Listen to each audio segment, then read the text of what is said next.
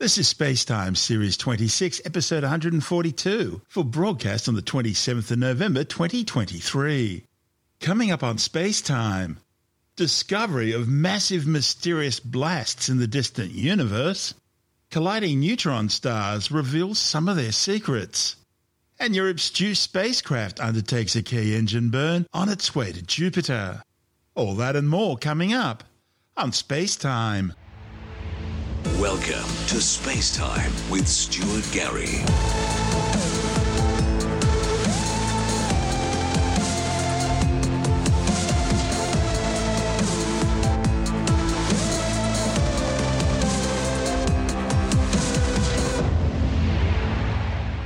Astronomers are baffled by a mysterious series of massive explosions in the distant universe, which are emitting more energy than literally hundreds of billions of stars like the Sun.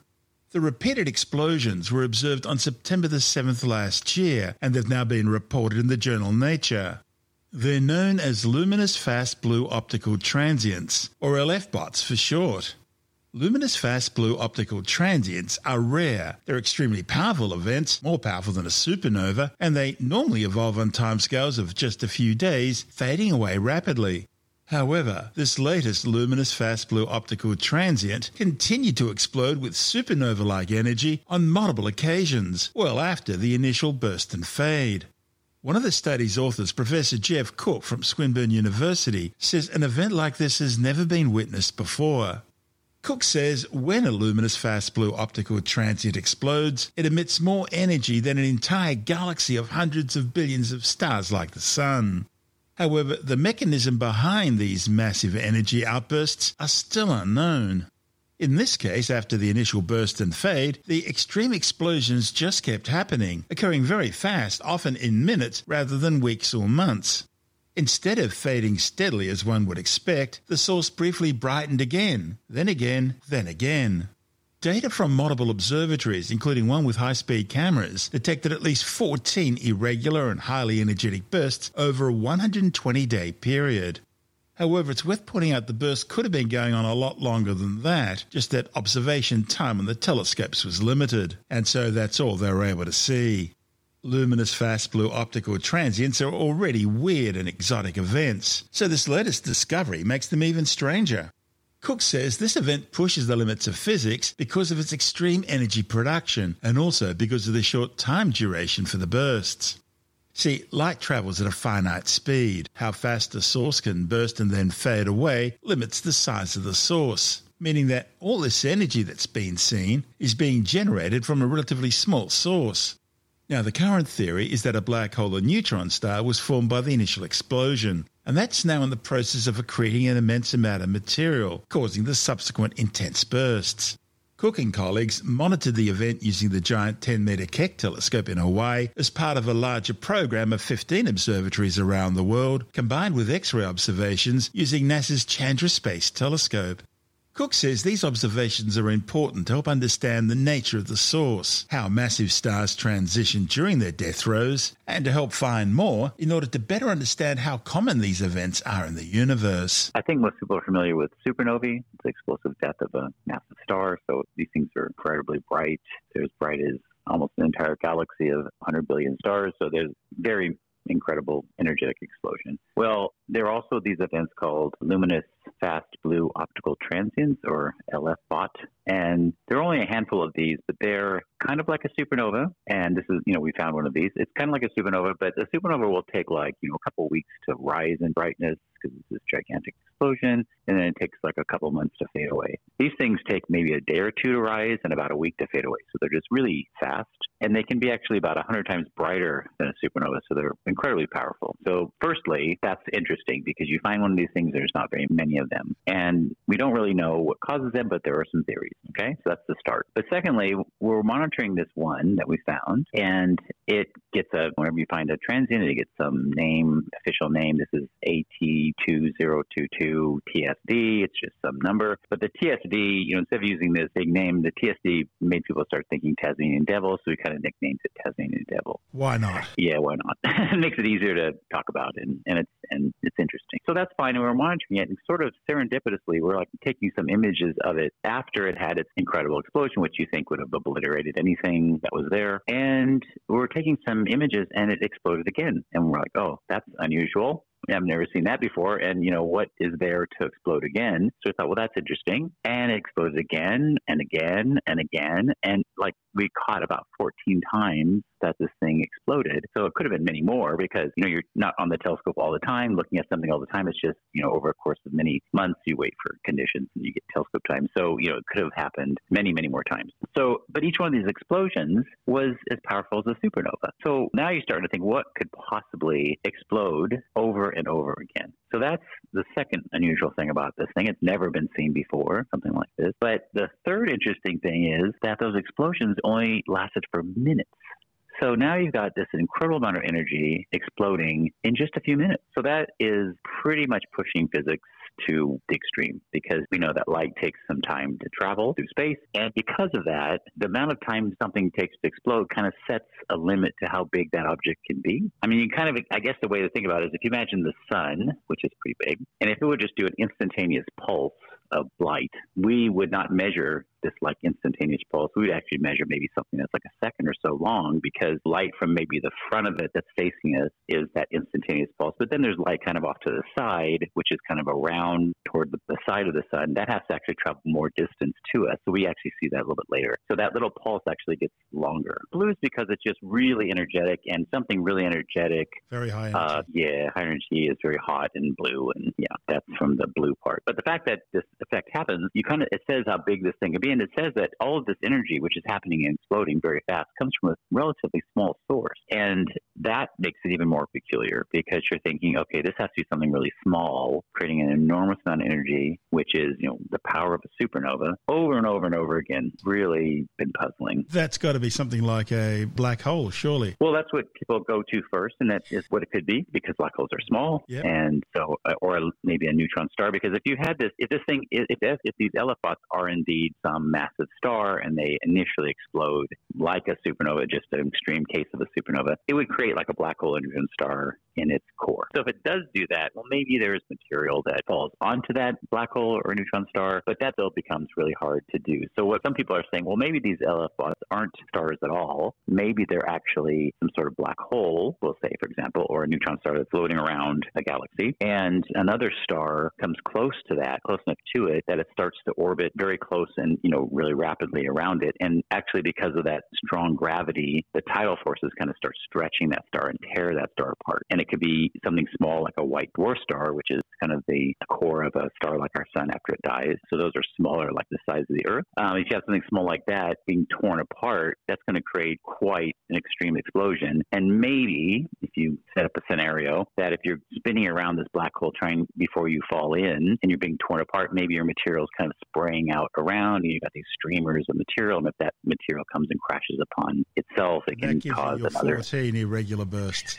It could. It could. Yeah. Yeah, that's... I take it the light curve doesn't look like anything from a gamma ray burst. Judging by what you've told me, the uh, the frequency doesn't match fast radio bursts either. That's right, because we did observe this in X-ray, radio, optical, etc. And this and luminous LFBOTs, luminous fast blue optical transit means that you know it's in the optical, which is unusual because we've got these fast radio bursts, which you you know about and people know about. So that's in the radio, and there are fast things like gamma ray bursts, but we really haven't seen something really powerful and really fast in the optic optical. But that's also kind of technological technologically was a problem technologically. So now that we have faster digital cameras, wider field CCDs that can monitor the sky and CMOS detectors, we're actually now probing that faster, fainter optical regime. And, and it's always been my opinion that, you know, nature tends to fill up all of the possibilities because we find things at about every brightness at, a, at every, about every duration in different wavelengths, but we weren't seeing the optical. And I thought, well, I think it's just because we're not able to look. And now that we're able to, we're actually seeing these things. So it's really, it's really interesting any gravitational wave observations showing anything? Well,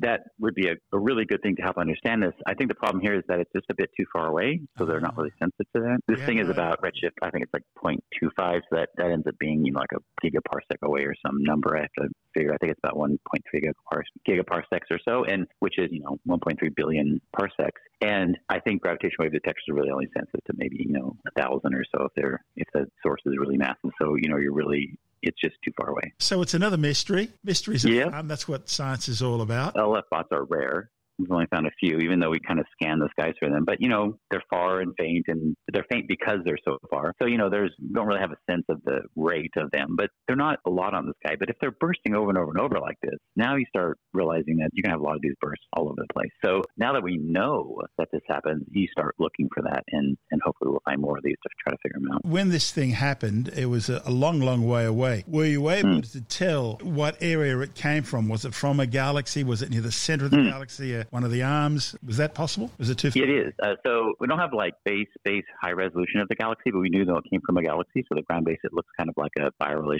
galaxy, but kind of you know not doesn't have like open arms or anything, but it's, it's more like an older spiral, and it's out off to the edge, so it's out about kiloparsecs. If that makes sense from the center, so it's you know it's almost kind of like not the supermassive black hole. Then it must be a stellar. It, yeah, that's right. It's not possibly. It's not in the center. It's almost kind of like how where we are in the Milky Way yeah. in a sense. You know, we're, we're ways off to the side. You know. How did you actually observe it? Yeah. So initially, uh, there's this telescope called Zwicky Transient Facility in the U.S uh, it kind of just scans the sky and looks for things, but provides like minimal data. Like it finds a data point one night, here's something interesting. Then you have to follow it up with uh, other telescopes. So we followed up with about 15 other telescopes.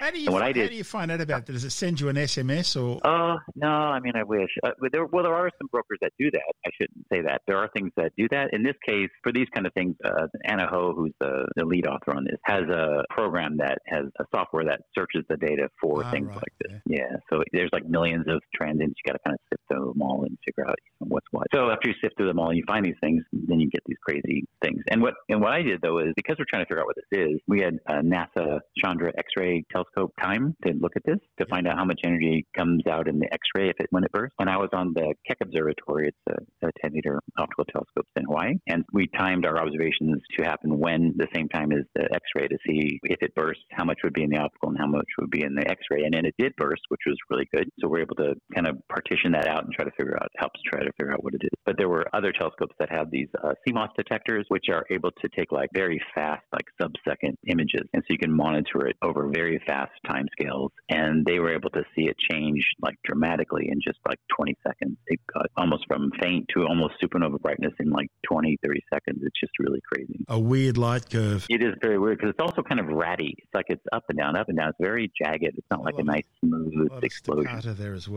Wow. Yeah, it's really an interesting object because we kind of saw this first burst serendipitously. It's something that we say, oh, you know, we really should have been looking all along. Uh, we need to find more of them to uh, figure out what they are. Was it visible in radio wavelengths at all? Uh, it was detected in radio. Okay. And and it's uh maybe Murchison may have seen something. I don't know. Uh, actually, that that's a really good idea. Maybe there Murchison could have because that has more of an sky read. Yeah. no, that's actually a really good idea to, to look at some archival data and see if they've if they've detected it. it might be a little faint for that, but we'll yeah, give it a go. That's a good idea. Thank you.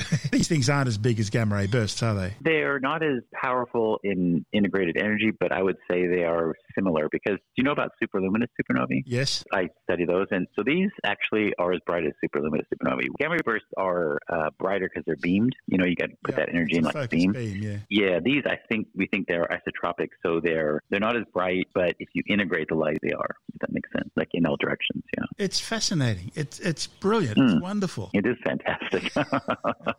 it just makes us, you know, go back to the drawing board. Like, okay, you know, we thought something crazy like a superluminous supernova would explode, and that's it, right? I mean, you, you just disrupted everything. But no, keeps going. So you're like, okay, well, this has got to be something totally different. So we got to figure this out. That's Professor Jeff Cooke from Swinburne University, and this is Space Time.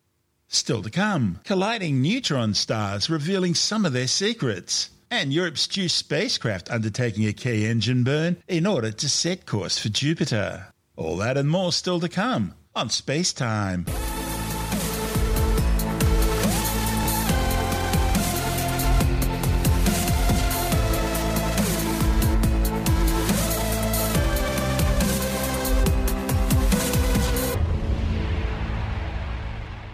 Astronomers have identified the heavy element tellurium in the glowing embers of a pair of colliding neutron stars. The discovery, reported in the journal Nature, further confirms the hypothesis that these stellar collisions are the primary mechanism for producing the majority of the heaviest elements in the universe, including gold, platinum, iodine, plutonium, and now tellurium. The authors made the discovery while they were examining one of the most powerful gamma ray bursts ever observed. The blast was observed earlier this year on March 7 in a distant corner of the universe, but it was bright enough to be easily visible from Earth. Gamma ray bursts are the most powerful explosions in the universe since the Big Bang. Their brief stellar blast, releasing as much energy in a few seconds as our Sun will produce in 10 billion years. But their exact details are still hotly debated among astronomers. See, we know gamma ray bursts appear to be generated by two different origins. Short period gamma ray bursts, usually less than two seconds, are hypothesized to be produced by the merger of two neutron stars in a close binary system, generating what astronomers call a kilonova, the result of which is the production of a stellar mass black hole. On the other hand, long period gamma ray bursts, usually lasting more than two seconds, are hypothesized to be generated by the core collapse death of the universe's largest stars in what are known as hypernovae or superluminous supernova explosions. During this process, two enormous beams of energy emitting plasma burst out from the core of the star. And if one of these extremely bright beams is pointed directly towards the Earth, the afterglow can be detected by both ground and space based telescopes, even at cosmological distances. Now, these also mark the birth of a stellar mass black hole, or alternatively, a highly magnetized type of neutron star called a magnetar. Neutron stars are the stellar corpses of stars usually between 8 and 20 times the mass of our Sun. The deaths of these monsters are marked by powerful explosions called supernovae. The mechanics work something like this. When these stars run out of nuclear fuel to feed the core fusion process that makes the star shine, the outward push of energy from the nuclear fusion reaction, which normally balances the downward pressure of gravity, suddenly ends, and gravity wins.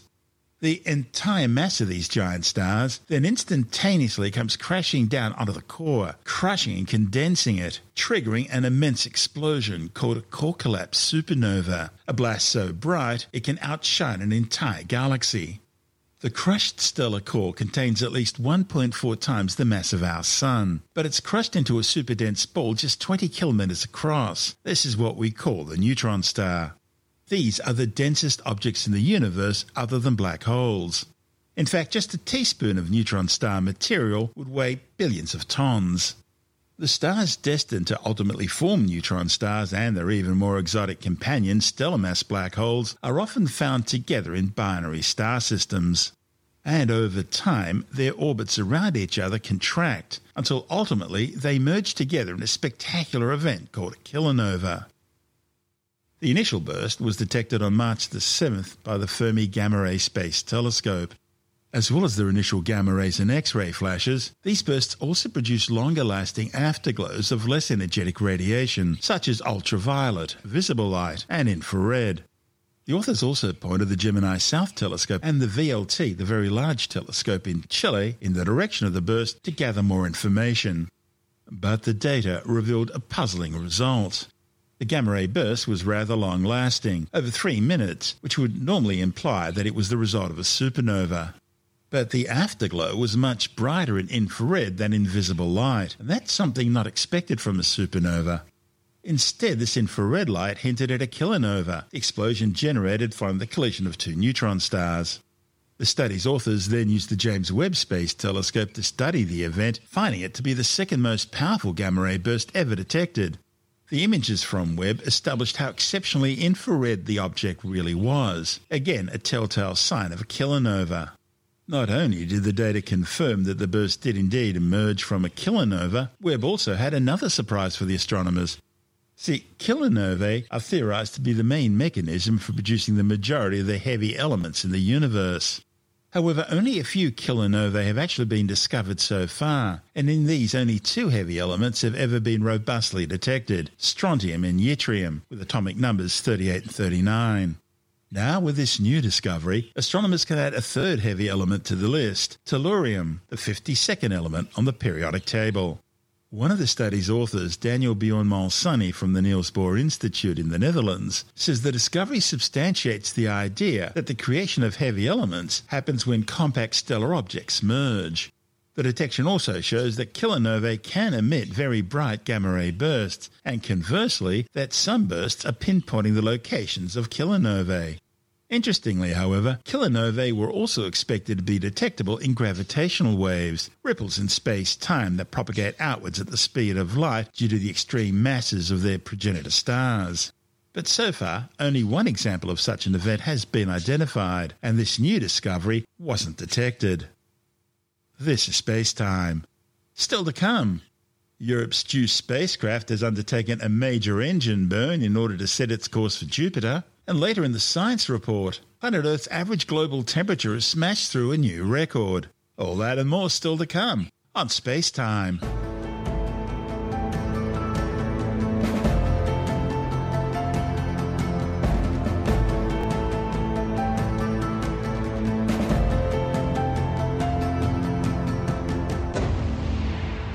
European Space Agency's JUICE spacecraft has just undertaken one of the largest and most important manoeuvres of its eight-year journey to Jupiter.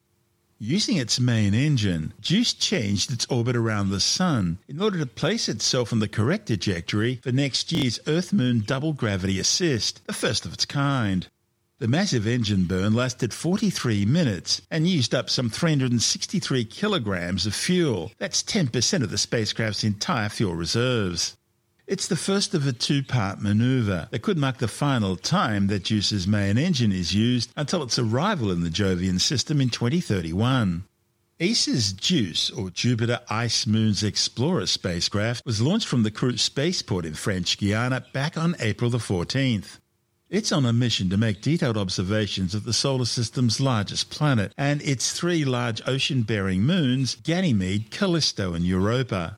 Spacecraft heading for the outer solar system regularly use planets to employ a gravity assist slingshot maneuver in order to help fling them along in their journey. Without gravity assist, missions to the outer solar system would require massive fuel tanks, feeding constantly burning rocket engines needed to have enough thrust to overcome the sun's gravity. Interestingly, JUICE's first gravity assist boost will come from its home planet, the Earth, together with the Moon, when it does a close flyby past us in August 2024, more than a year after its launch. This will be a first of its kind flyby. JUICE will first pass the Moon to give it a little bit of extra kick, and then it will fly by the Earth one and a half days later to give it even more fling. But in order to get the most out of the gravity assist, JUICE will have to arrive at the Earth Moon system precisely at the right moment and at both the correct speed and angle. And that's where this just completed manoeuvre came in. It was the first part of a two part manoeuvre designed to put JUICE on the correct trajectory for next year's encounter with the Earth and Moon. This first burn did 95% of the work, changing JUICE's velocity by almost 200 metres per second. JUICE is one of the heaviest interplanetary spacecraft ever launched, total mass of around 6,000 kilograms. And so it took a lot of force and consequently a lot of fuel in order to achieve the maneuver. In a few weeks, once mission managers have analysed JUICE's new orbit, they'll carry out a second engine burn, a much smaller second part of the maneuver. Splitting the maneuver into two parts allows mission managers to use the second firing of the engine to iron out any inconsistencies from the first burn. An additional much smaller burn using JUICE's smaller thrusters could then be carried out in May for a final fine tuning during the approach to Earth. JUICE spacecraft operations manager Ignacio Tanco says if all goes well with both parts of the maneuver, there likely won't be any need to use the main engine again until JUICE enters orbit around Jupiter in 2031. Between now and then, they can use the small thrusters on the spacecraft to undertake any minor course corrections. But that doesn't mean nothing interesting will be happening before JUICE's arrival at Jupiter. After the lunar Earth gravity assist, JUICE will make a flyby of Venus in 2025, and then two further flybys of the Earth in 2026 and 2029. With each of these flybys, the spacecraft will gain more and more energy than what could be achieved through burning a reasonable amount of fuel, energy that will help it climb towards Jupiter against the pull of the Sun's gravity. The next time that JUICE will absolutely have to fire its main engine will be during its Jupiter orbit insertion maneuver. That won't happen until 2031. Just 13 hours after swinging by Ganymede and entering the Jupiter system, the spacecraft will need to slow down by about 1 kilometre per second, five times the change in velocity it just achieved. Once in orbit around the gas giant, JUICE can begin its exploration of the Jovian system. It'll undertake a series of 35 close flybys of the ocean moons. Where once flybys were a yearly occurrence, at Jupiter they'll be carried out as often as once every two weeks. These close up encounters of the icy moons will allow the spacecraft and scientists back on Earth to gather the data needed to better understand these mysterious alien worlds. This report from ESA TV. The giant planet Jupiter is a place of intrigue and mystery, a special environment within our own solar system. When Galileo first raised his telescope to the planet, he discovered four moons Io, Europa, Ganymede, and Callisto. Early space probes raised more questions than answers about this fascinating gas giant planet and its intriguing moons. Now, those answers are within our grasp. The Jupiter Icy Moons Explorer, JUICE. JUICE is equipped with the most powerful science payload ever sent to the outer solar system. Ten instruments will conduct the most comprehensive remote sensing, geophysical, and in situ measurements ever performed at Jupiter. To bring JUICE to life, ESA has led a consortium of more than 2,000 people in 23 countries, working in 18 institutions and 83 companies. NASA, the Japan Aerospace Exploration Agency, and the Israel Space Agency have all supplied hardware.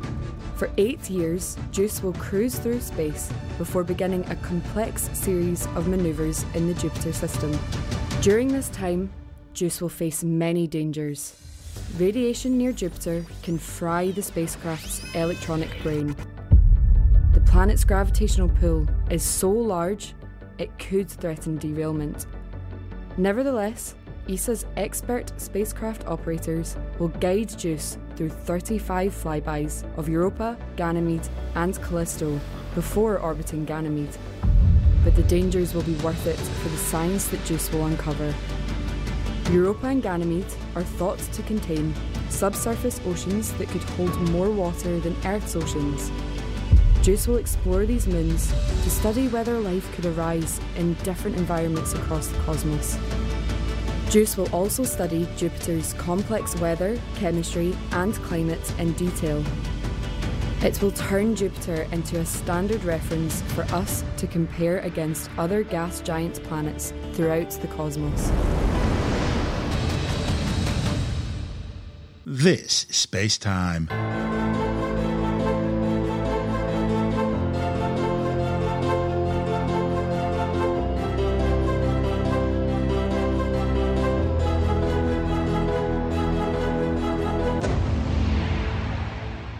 And time now to take a brief look at some of the other stories making news in science this week with a science report. Planet Earth's average global temperature has now smashed through the 2 degrees Celsius above pre industrial levels threshold for the first time. The European Union's Copernicus Climate Change Service says satellite observations show the planet reached 2.06 degrees Celsius hotter than average levels before industrialization between 1850 and 1900. The new record set on November 17th does not mean the world is in a permanent state of warming above 2 degrees. But it is a symptom that the planet is steadily getting hotter and moving towards a longer term situation where climate crisis impacts will be difficult, and maybe even impossible to reverse. The November 17 record temperature was also 1.17 degrees above the 1991 to 2020 average levels, making it the warmest November 17 on record. A new study has confirmed earlier research showing that swapping animal based foods for plant based diets could reduce your risk of health conditions such as heart disease or type 2 diabetes and consequently an early death. The new findings, reported in the British Medical Journal, summarise findings from 37 previous studies, which were mostly collecting information about diet from questionnaires. They found that swapping processed meats with nuts or legumes reduced the risk of heart disease, type 2 diabetes, consequently earlier death, while swapping one egg per day with nuts or whole grains was associated with a reduced risk of heart disease or diabetes. Loneliness could be associated with an increased risk of developing Parkinson's disease. The findings, reported in the Journal of the American Medical Association, are based on data from 491,603 people who were monitored for up to 15 years.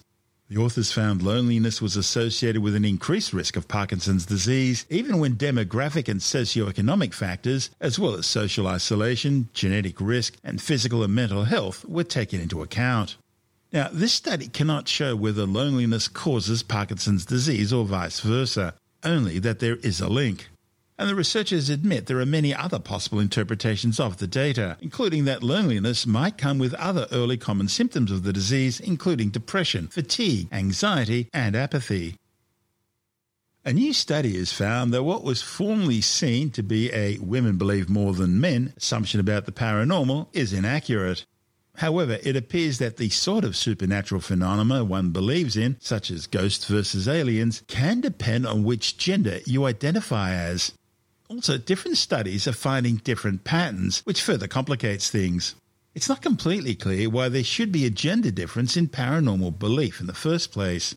Tim Mendham from Australian Skeptics says different theories abound and the inconsistencies in the research add to the lack of clarity. Some research recently done looking at belief in the paranormal, a whole range of different things, ghosts, Bigfoot, all those usual stuff. Traditionally, and this is probably purely anecdotal information in the past, it was regarded that men were more likely to believe in physical phenomena like Bigfoot, UFOs, that sort of stuff, whereas women were more likely to, to believe in the spiritual side of things, would it be ghosts, non-corporeal, if you like, ghosts, tarot cards, that sort of thing, yeah, that sort of thing, yeah. So it, it was a, that was where the line was drawn. It was always dodgy, right? That that was the actual case, as the whole. But obviously, is, but yeah. yeah, but I mean, obviously, that people run the gamut across the whole thing as to who believes what. But they were just saying there was a propensity of male, female. Yeah, that's the uh, way I always figured it too. Yeah, that guys were into UFOs and Bigfoot and Loch Ness monsters and releasing the Kraken and and the chicks were into tarot cards and spirit readings and what your dead relatives are thinking. Yeah, you could almost say that the men were believing in things that could hurt, and women were believing in things that would help you in a way. Which Isn't is that interesting? I didn't think of it that way, but yeah. Well, there we are. Doesn't that solve the gender issue? It,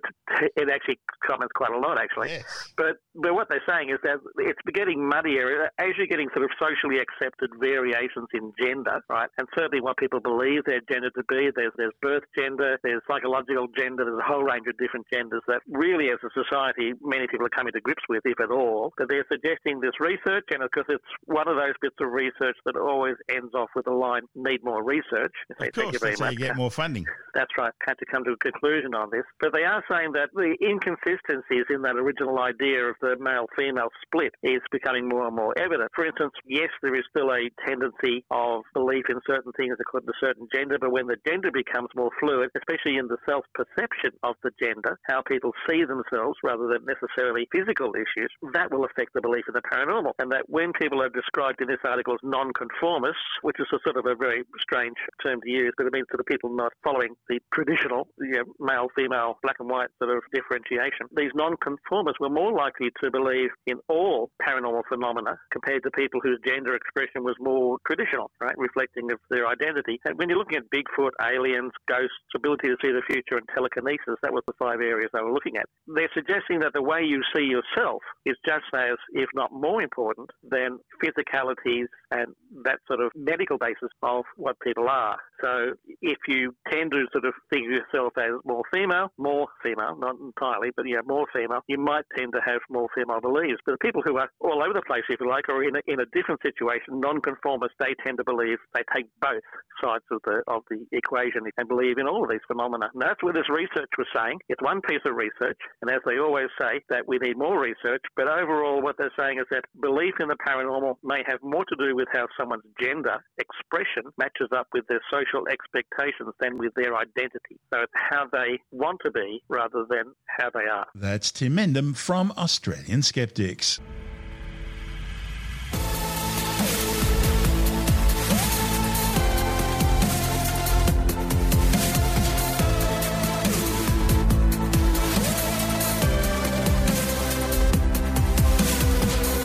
The show for now. Spacetime is available every Monday, Wednesday, and Friday through Apple Podcasts, iTunes, Stitcher, Google Podcast, Pocket Casts, Spotify, Acast, Amazon Music, bitesz.com, SoundCloud, YouTube, your favorite podcast download provider, and from spacetimewithstuartgary.com.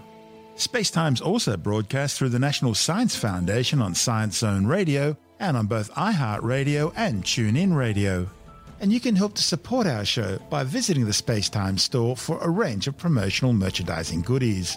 Or by becoming a Spacetime patron, which gives you access to triple episode commercial free versions of the show, as well as lots of bonus audio content which doesn't go to air, access to our exclusive Facebook group, and other rewards. Just go to spacetimewithstuartgary.com for full details. And if you want more space time, please check out our blog, where you'll find all the stuff we couldn't fit in the show, as well as heaps of images, news stories, loads of videos, and things on the web I find interesting or amusing. Just go to spacetimewithstuartgary.tumblr.com. That's all one word, and that's Tumblr without the E. You can also follow us through at Stuart Gary on Twitter, at Spacetime with Stuart Gary on Instagram, through our Spacetime YouTube channel. And on Facebook, just go to facebook.com forward slash spacetime with Stuart Gary. You've been listening to Spacetime with Stuart Gary. This has been another quality podcast production from bitesz.com.